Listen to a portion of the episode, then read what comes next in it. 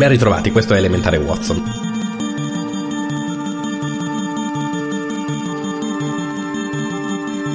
Arthur Conan Doyle ha cominciato a raccontarci della storia che ha portato Jefferson Hope a Londra per uccidere Drebber e il suo segretario Stangerson.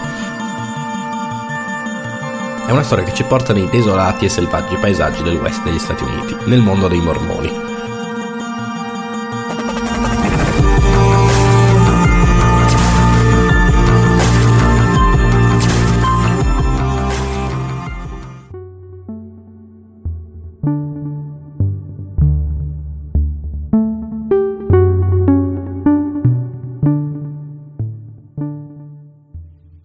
Era uno strano spettacolo, se ci fosse stato qualcuno ad osservarlo, all'infuori dei nibbi. L'uno accanto all'altra, sullo scialletto. Si inginocchiarono i due viandanti, la bimbetta loquace e l'avventuriero indurito e temerario. Il visino ancora paffuto della bimba e la faccia scarna e angolosa dell'uomo erano rivolti al cielo senza nubi, in una sentita preghiera alla temuta entità cui stavano di fronte. Due voci, una acuta e limpida, l'altra profonda e aspra, si univano per chiedere pietà e perdono. Finita la preghiera, i due tornarono a sedersi all'ombra del macigno e, poco dopo, la bimba si addormentò appoggiata all'ampio petto del suo protettore. L'uomo rimase per qualche tempo ad osservarla, ma la natura fu più forte di lui. Da tre giorni e da tre notti non si era concesso né sosta né riposo. Lentamente le palpebre gli si abbassarono sugli occhi stanchi, la testa gli ricadde sempre più in basso, col mento sul petto, finché la sua barba brizzolata andò a mischiarsi ai riccioli d'oro della piccina. Dormivano entrambi del medesimo sonno profondo e senza sogni. Se il viandante fosse rimasto sveglio ancora per un'altra mezz'ora, uno strano spettacolo si sarebbe presentato ai suoi occhi. In lontananza, sull'estremo limite della pianura, si era levata come una nuvoletta di polvere, appena visibile sulle prime, confusa com'era con la bruma in distanza, per poi divenire più vasta e ben definita. La nube continuò ad aumentare di dimensioni finché risultò palese che poteva essere causata soltanto da una grande moltitudine di esseri in movimento. In luoghi più fertili, l'osservatore avrebbe concluso che stesse avanzando un'enorme mandria di bisonti, di quelli che abitano le praterie. Ma ciò non era possibile in quella terra arida. A mano a mano che la nube di polvere si avvicinava all'altura isolata su cui riposavano i due sperduti, cominciarono ad apparire attraverso il polverone le sagome di grandi carri coperti e le figure di molti cavalieri armati.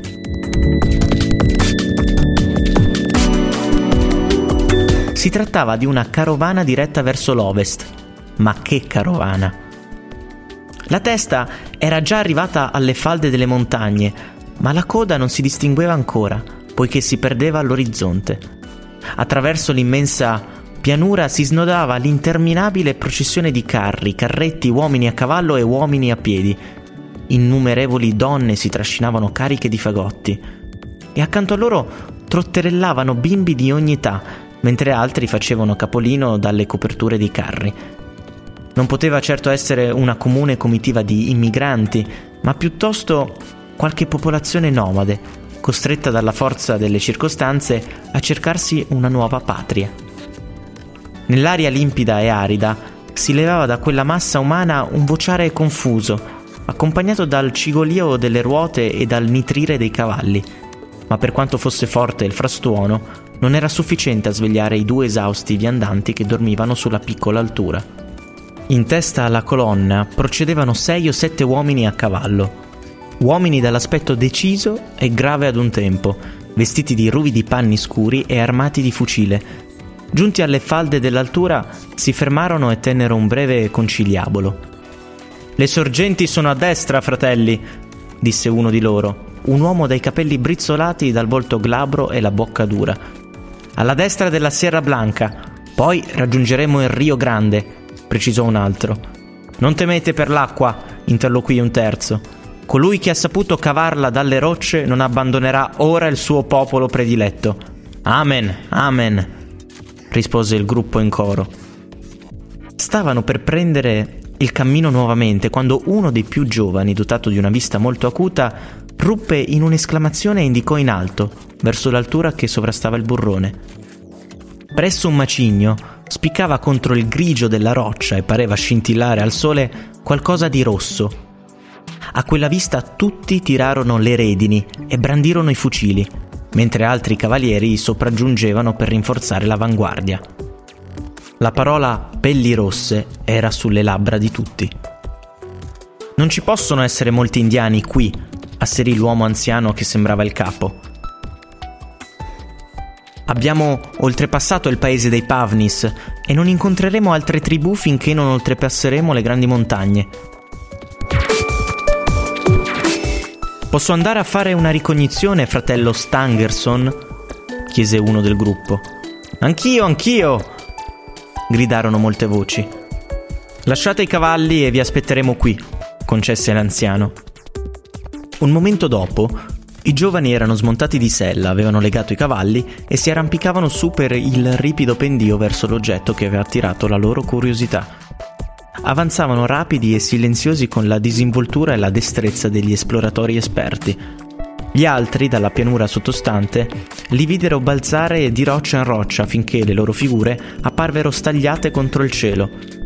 Il giovane che per primo aveva dato l'allarme era in testa. A un tratto i compagni lo videro alzare le mani al cielo come se egli fosse sopraffatto dalla meraviglia, e quando lo raggiunsero rimasero a loro volta sbalorditi per lo spettacolo che si presentava ai loro sguardi.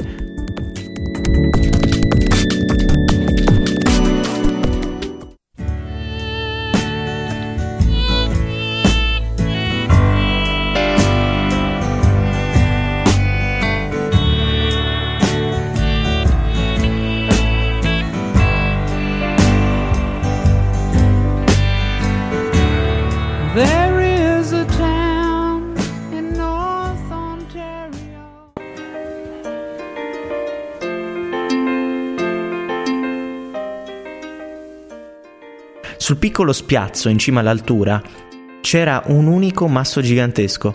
Appoggiato a quel masso giaceva un uomo alto e barbuto, di una magrezza estrema. Il suo volto placido e il suo respiro regolare dimostravano che era profondamente addormentato.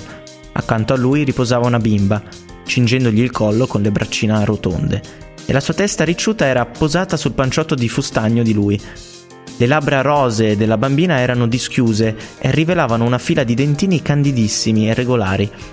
Le sue sembianze gentili erano atteggiate a un sorriso placido. Le gambette grassocce con le calzina bianche e le scarpette della fibbia lucida contrastavano stranamente con le membra scarne e i cenci dell'uomo, su una roccia che sovrastava quella strana coppia erano appollaiati tre nibbi solenni che, alla vista dei nuovi venuti, emisero grida rauche come di disappunto e volarono via. Le grida degli uccellacci svegliarono i dormienti che si guardarono attorno disorientati. L'uomo si alzò in piedi a fatica e volse lo sguardo in giù verso la pianura che gli era apparsa tanto desolata prima che il sonno lo vincesse e che ora sembrava divisa in due da quell'enorme carovana di uomini e di animali. Il suo viso assunse un'espressione incredula ed egli si passò una mano ossuta sugli occhi. Il delirio, borbottò. Il delirio. La bimba gli stava accanto in silenzio e gli si aggrappava alle gambe, ma a sua volta si guardava attorno con gli occhi attoniti e interrogativi dell'infanzia. La spedizione di soccorso non tardò a convincere i due sperduti che la sua presenza non era un'allucinazione. Uno degli uomini prese la bimba e se la issò sulle spalle, mentre gli altri reggevano l'esausto viandante aiutandolo a scendere verso i carri. Mi chiamo John Ferrier, spiegò l'uomo. Io e la piccola siamo i soli superstiti di una comitiva di 21 persone. Gli altri sono morti di sete e di fame giù verso il sud. E tua figlia? domandò qualcuno. Ormai è come se lo fosse, rispose l'uomo in tono di sfida, poiché l'ho salvato. Nessuno potrà mai portarmela via. Da oggi in poi è Lucy Ferrier. Ma voi altri chi siete? soggiunse, guardando incuriosito gli aitanti e abbronzati salvatori. Pare che siate in molti. Quasi diecimila, spiegò uno dei giovanotti. Siamo i perseguitati figli di Dio, i prescelti dell'angelo Merona. Non ne ho mai sentito parlare, confessò il viandante. A quanto sembra i suoi prescelti sono un bel numero. Non scherzare su ciò che è sacro, ribatté l'altro in tono severo.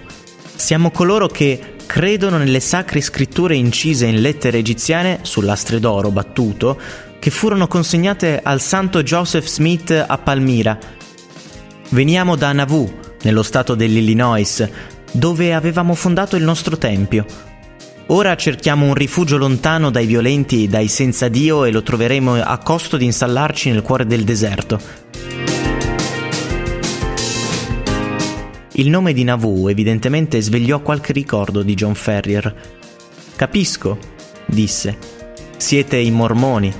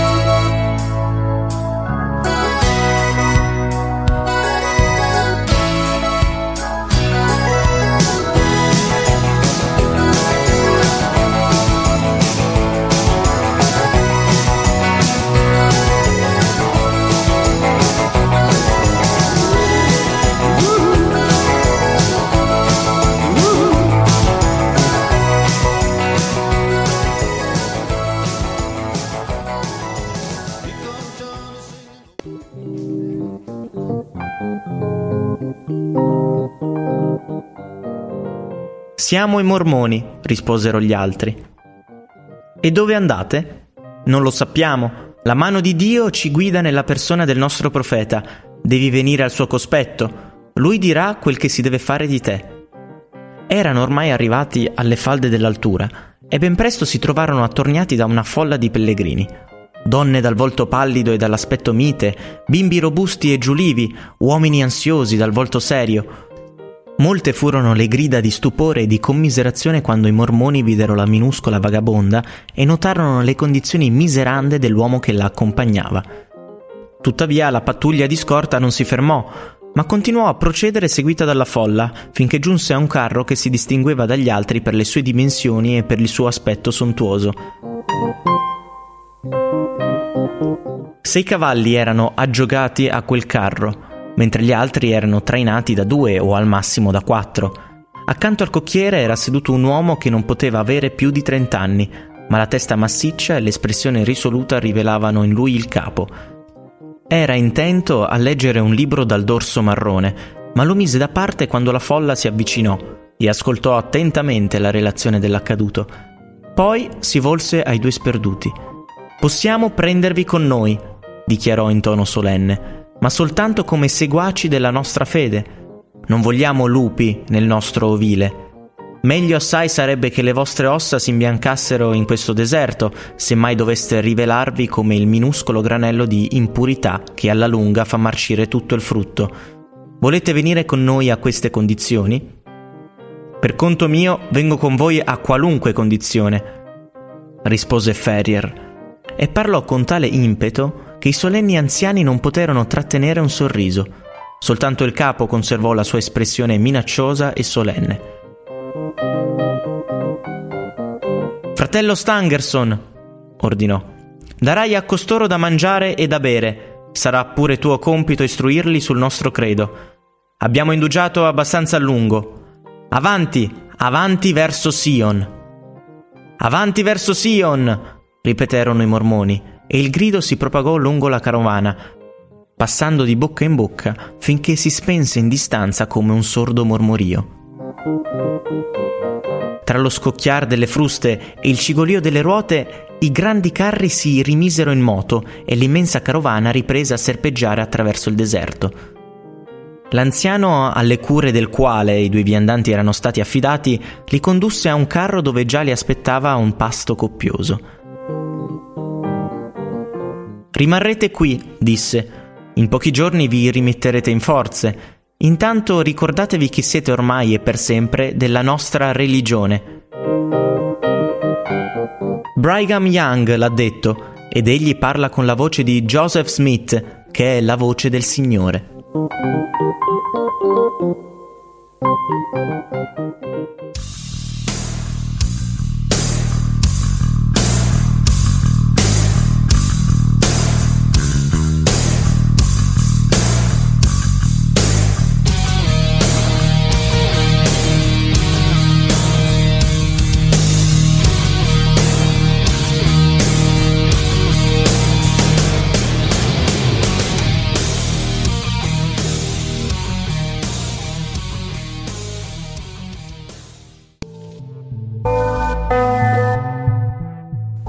Capitolo 9 Il fiore dello Utah Non pare il caso di rievocare qui le fatiche e le privazioni sopportate dagli immigranti mormoni prima di arrivare alla loro patria definitiva. Dalle rive del Mississippi alle pendici occidentali delle montagne rocciose, essi avevano peregrinato con una costanza senza precedenti nella storia. Tribù selvagge e ostili, bestie feroci, fame, sete, stanchezza e malattie, tutti gli ostacoli che la natura poteva porre sul loro cammino erano stati superati con tenacia anglosassone. Ma il lungo viaggio e le terribili emozioni avevano fiaccato anche i più forti di loro. Non vi fu un solo mormone che non cadesse in ginocchio per prorompere in una preghiera di ringraziamento quando apparve l'ampia valle dello Utah inondata di sole e i capi annunciarono che quella era la terra promessa che quella fertile distesa sarebbe stata dei mormoni, per sempre. Ben presto, Brigham Young si rivelò un abilissimo amministratore, oltre che un capo risoluto. Vennero tracciati piani e mappe per la costruzione della futura città. Tutt'attorno sorsero le fattorie e i terreni furono assegnati a seconda dell'importanza di ogni persona, i mercanti furono invitati a dedicarsi al loro commercio, gli artigiani a costruire i loro laboratori. Nella città vie e piazze sorgevano come per magia. Nelle campagne si prosciugavano terreni, si scavavano canali, si piantavano siepi e già l'estate successiva tutta la campagna era un'aurea distesa di messi. La strana colonia prosperava e il grande tempio che era stato eretto al centro della città divenne sempre più vasto e più alto. Dalle prime luci dell'alba il lavoro ferveva tra un frastuono di martelli, di raspe e di seghe nel monumento eretto dagli immigranti a colui che li aveva portati alla salvezza attraverso tanti pericoli.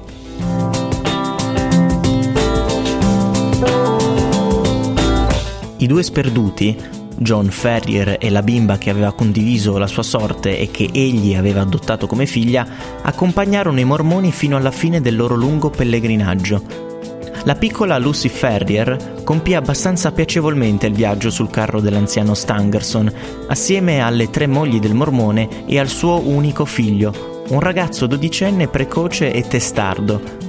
La bimba, con la facilità di adattamento tipica dei bambini, si era ripresa in breve dal colpo causatole dalla morte della madre. Divenne ben presto la prediletta delle donne e si abituò alla nuova vita in quella casa ambulante che aveva un tendone in luogo del tetto. Frattanto, Ferrier, che aveva ripreso le forze, si distingueva come guida e come instancabile cacciatore. Egli si guadagnò la stima dei suoi nuovi compagni con tale rapidità che quando giunsero alla fine del loro peregrinare fu decretato all'unanimità che a Ferrier venisse assegnato un appezzamento vasto e fertile quanto quello di tutti gli altri pionieri, fatta eccezione per Young, nonché per i quattro anziani più importanti Stangerson, Campbell, Johnston e Drebber.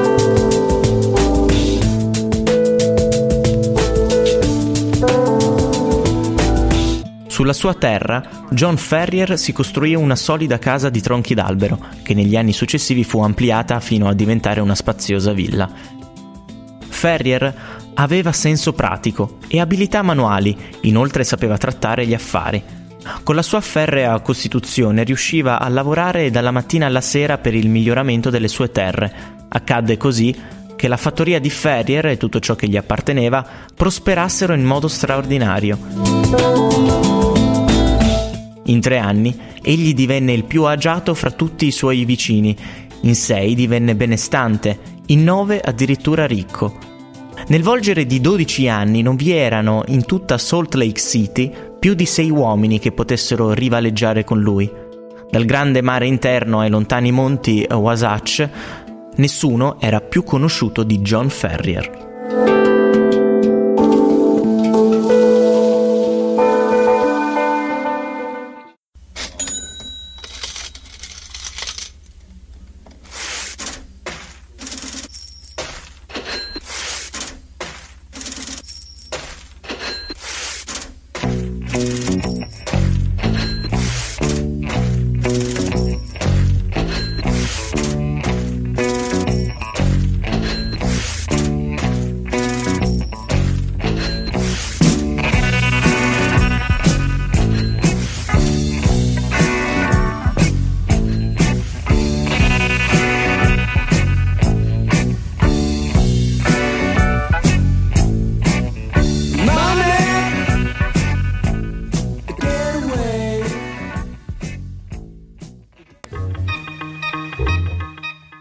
Una cosa. Per una cosa sola egli urtava continuamente la sensibilità dei correligionari. Nessuna esortazione aveva mai potuto persuaderlo a crearsi un gineceo come gli altri. Non aveva mai spiegato i motivi del suo ostinato rifiuto, ma era rimasto inflessibilmente fedele alla propria determinazione. Alcuni l'accusavano di essere tepido nei riguardi della fede, altri pensavano che l'avidità di ricchezza lo rendesse riluttante ad affrontare la spesa di un harem. Altri ancora parlavano di un suo antico amore e di una fanciulla bionda che era morta di dolore sulle rive dell'Atlantico. Comunque fosse, Ferrier era rimasto ostinatamente celibe. Sotto ogni altro aspetto, Seguiva la religione della giovane comunità e perciò godeva fama di uomo retto e ortodosso. Lucy Ferrier crebbe nella casa di legno e, quando fu grandicella, cominciò ad aiutare il padre adottivo in tutte le sue imprese. L'aria salubre dei monti e il balsamico profumo dei pini sostituirono per la bimba le cure della madre o della governante. Con l'andare degli anni divenne più alta e più forte, le sue guance si fecero floride Molti viandanti, nel percorrere la strada che passava accanto alla fattoria Ferrier, sentivano rivivere nelle loro menti pensieri da lungo tempo dimenticati, osservando quella snella figura femminile che correva attraverso i campi di grano e galoppava in sella al cavallo del padre, con la grazia e la disinvoltura d'una vera figlia del West. Così il bocciolo si trasformò in fiore e l'anno in cui il padre divenne il più ricco tra i coloni Lucy era già il più bel esemplare di fanciulla americana che si potesse trovare su tutta la sponda del Pacifico. Non fu il padre, tuttavia, a scoprire per primo che la bambina era divenuta una donna. Raramente accade così. La misteriosa trasformazione è troppo sottile e troppo graduata per essere misurata con le date. La fanciulla stessa se ne rende conto soltanto quando il tono di una voce o il contatto di una mano le fa fremere il cuore. Allora con un misto di orgoglio e di paura, si accorge che una nuova personalità si è destata in lei. Poche sono le donne che non riescono a rievocare quel giorno e a ricordare il piccolo episodio che ha annunciato loro l'alba di una nuova vita. Nel caso di Lucy Ferrier, l'occasione fu abbastanza seria di per sé stessa, a parte l'influsso che avrebbe avuto sul suo destino e su quello di molte altre persone. Era una calda mattinata di giugno e i santi dell'ultimo giorno, come si autodenominavano, erano affaccendati come le api di cui avevano scelto l'alveare come emblema. Nei campi e nelle vie ferveva una grande attività sugli stradali polverosi eh, sfilavano lunghe carovane di muli a pieno carico, tutte dirette verso l'ovest, poiché la febbre dell'oro era scoppiata in California e l'itinerario di coloro che vi andavano per via di terra passava attraverso la città degli eletti. C'erano anche greggi e mandri che rientravano da pascoli lontani, nonché carovane di immigranti, stanchi al pari dei loro cavalli dopo il viaggio interminabile. Attraverso quel trambusto, aprendosi un varco con l'abilità dell'Amazon esperta, galoppava Lucy Ferrier, il bel viso un po' accaldato, i capelli castani sciolti al vento. Andava in città per una commissione del padre e, come aveva fatto mille altre volte, non esitava ad avventurarsi tra la calca con la temerità dei suoi anni, preoccupata soltanto del compito che le era stato affidato. I polverosi viandanti la seguivano con gli occhi attoniti e persino gli impassibili indiani diretti verso la città con le loro mercanzie si scotevano dall'apatia, stupiti per la bellezza di quella figlia dei bianchi. Lucy era alla periferia della città quando trovò bloccata la strada da una grande mandria di bestiame guidata da una mezza dozzina di rozzi mandriani della pianura. Impaziente com'era, la fanciulla tentò di superare l'ostacolo guidando il cavallo verso un punto dove sembrava che ci fosse un passaggio. Troppo tardi si accorse del proprio errore. La mandria si serrò alle sue spalle ed ella si trovò completamente incastrata in quella fiumana semovente di bovini dalle corna lunghe, Abituata com'era a trovarsi in mezzo al bestiame, Lucy non si preoccupò del pericolo, ma cercò di spronare il cavallo nella speranza di aprirsi un varco. Purtroppo, le corna di un bue, forse per caso, colpirono violentemente il fianco del cavallo, facendolo imbizzarrire. Con un nitrito di dolore l'animale si impennò, sgroppando con tale violenza che un'amazzone meno esperta sarebbe stata subito disarcionata. La situazione era pericolosa. A ogni scatto il cavallo urtava contro qualche corno e si esasperava sempre più. La ragazza faceva di tutto per rimanere in sella, poiché se fosse caduta sarebbe sicuramente morta sotto gli zoccoli dei bovini senza controllo. Ma le forze cominciavano a mancarle e il crescente polverone le mozzava il fiato. Avrebbe forse finito col perdersi di coraggio e cessare ogni sforzo, se non fosse stato per una voce che le risuonò improvvisa alle spalle, incoraggiandola e promettendole aiuto.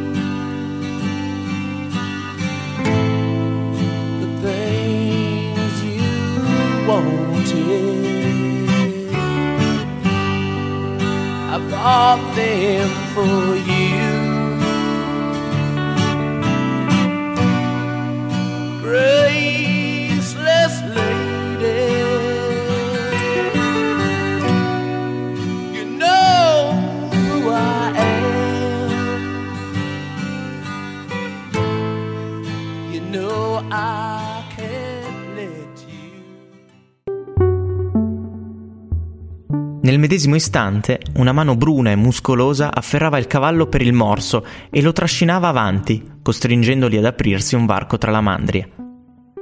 Spero che sia illesa, signorina, disse il Salvatore rispettosamente.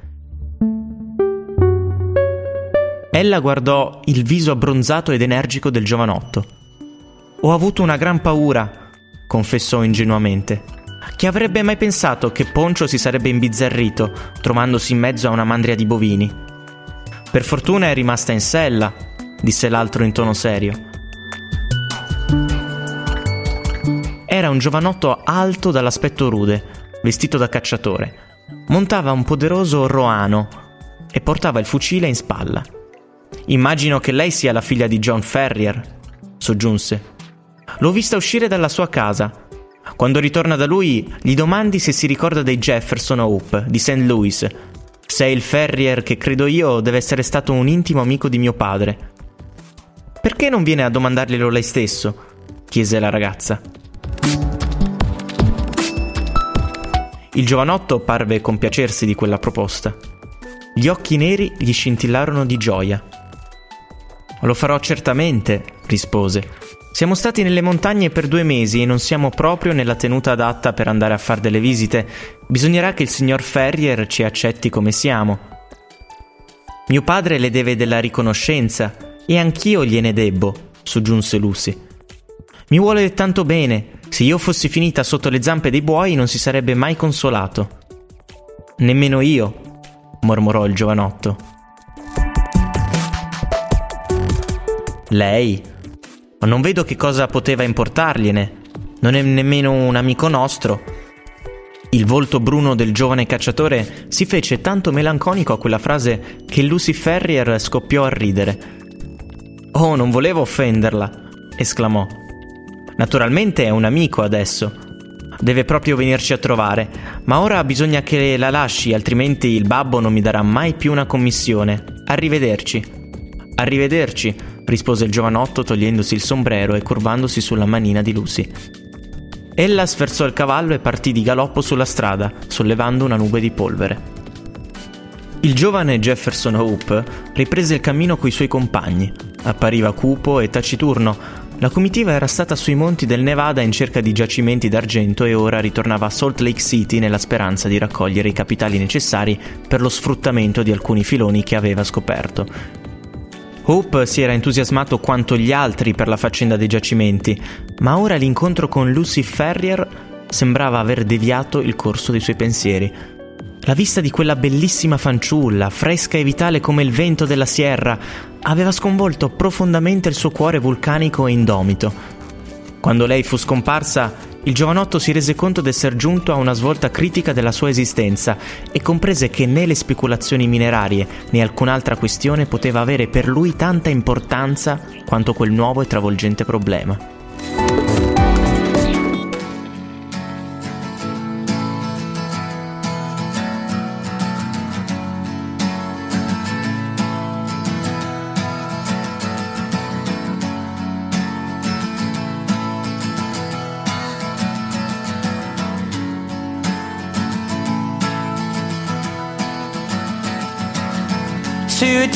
Today is gonna be the day that they're gonna throw it back to you. By now, you should have somehow realized what you gotta do. I don't believe that anybody feels the way I do about you now.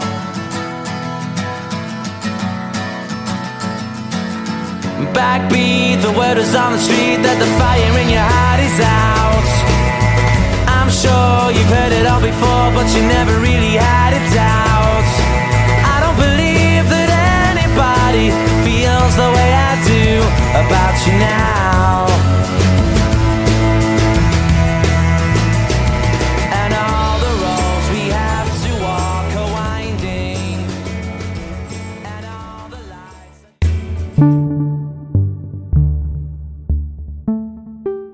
La passione nata nel suo cuore non era l'improvvisa ed effimera fantasia di un ragazzo, ma piuttosto l'amore prepotente e selvaggio di un uomo dotato di una volontà ferrea e di un carattere imperioso.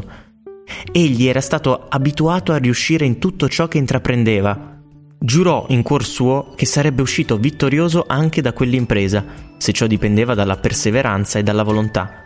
Quella sera stessa andò a far visita a John Ferrier.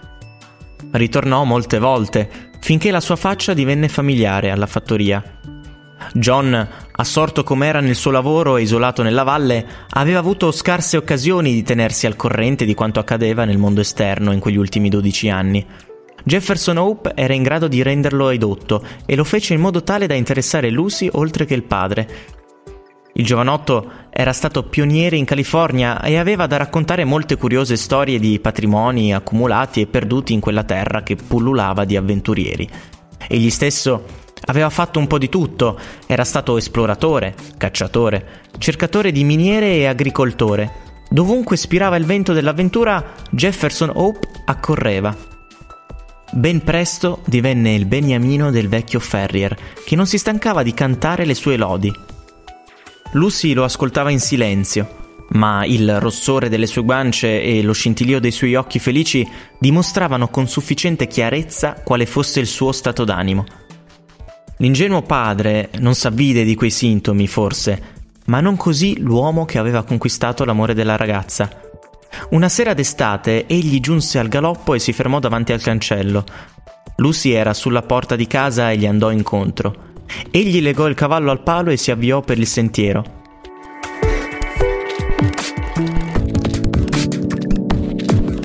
Devo partire, Lucy, disse prendendole le mani nelle sue e fissandola amorosamente. Non ti chiedo di venire con me ora, ma sarai pronta a seguirmi non appena ritornerò? E quando sarà? domandò lei, rossa in viso, ridendo. Tra un paio di mesi, al massimo.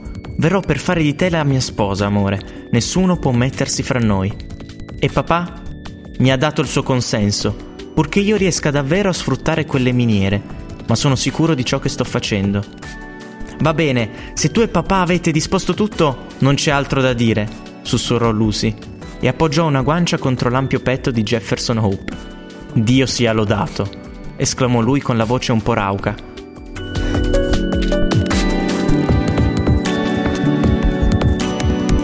Poi si curvò a baciarla. Ma ora devo scappare. Più aspetto e più arduo sarà il distacco. Mi aspettano al canyon. Arrivederci, amore mio. Arrivederci. Fra due mesi sarò da te. Così dicendo, il giovanotto allontanò Lucy da sé, balzò in sella e si allontanò di gran galoppo, senza mai voltarsi indietro, quasi avesse paura di vacillare se avesse dato una sola occhiata a ciò che lasciava dietro alla sua partenza.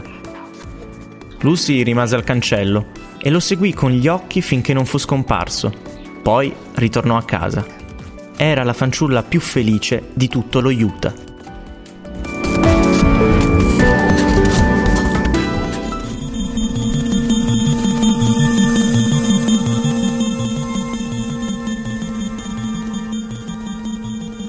John Ferrier è stato dunque salvato dai mormoni con il patto che si conformasse ai dettami di quella religione. Così facendo ha avuto successo e si è arricchito. La sua figlia adottiva, Lucy, nel frattempo è cresciuta ed è diventata la ragazza più desiderata di tutto lo Utah. La ragazza conosce Jefferson Hope, i due giovani si innamorano. Come continua la storia? Tornate domani alle 21.